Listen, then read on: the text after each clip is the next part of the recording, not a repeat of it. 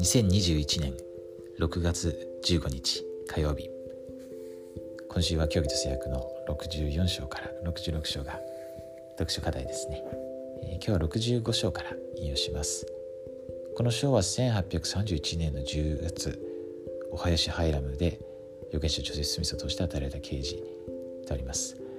えー、そしてその預言者はこの啓示を一つの祈りと称しています、えー、まあ6節のこう短いところなんですけれどもとてもこう霊的なですね言葉があります。書かれてあります。5節と6節を読みます。主に呼び求めて主の王国が地上に進みゆくようにして地に住む者がそれを受け入れて来たるべき時に備えられるようにしなさい。その時人の子は地上に建てられた神の王国に会うためにその栄光の輝きをまとって天の中を下ってくるであろう。そのために神の王国が進みゆきますようにそれによって天の王国が来てお神よあなたが天でも地上でも称えられあなたの敵が征服されますように。誉れと力と栄光は常しえにいつまでもあなたのものです。アーメン。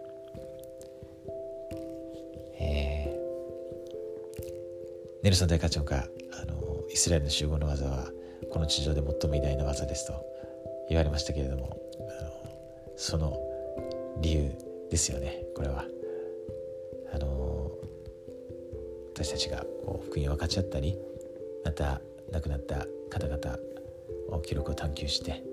えー、して彼らのためにこう神殿で儀式を受けたりする。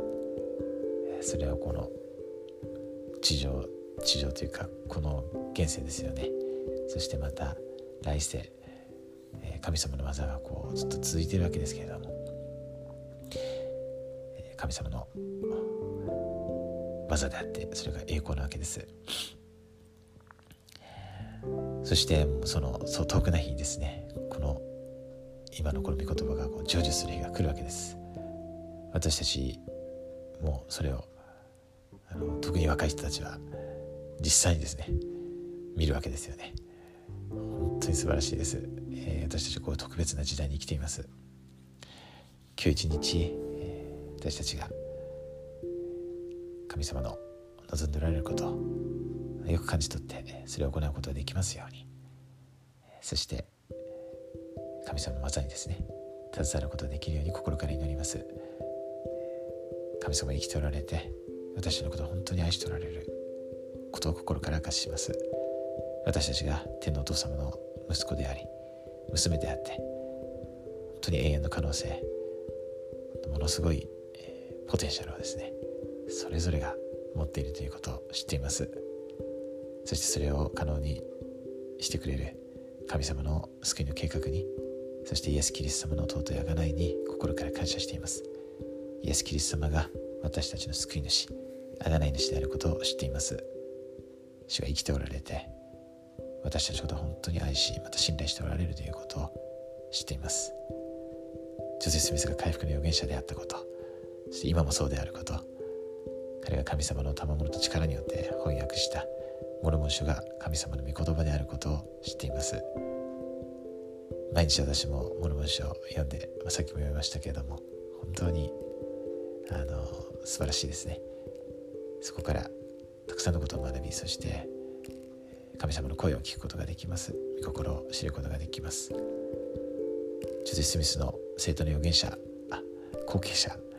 えー、ネルソン大官長が生ける預言者であることを心から明かしします。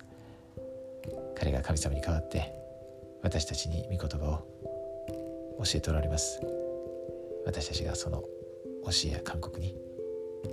従うことができますように。そして神様が私たちに授けたいと望んでおられる豊かな祝福を受けることができますよそしてそれをたくさんの方に分かち合うことができますように心からイエス・キリスト様の皆によって祈ります。アーメン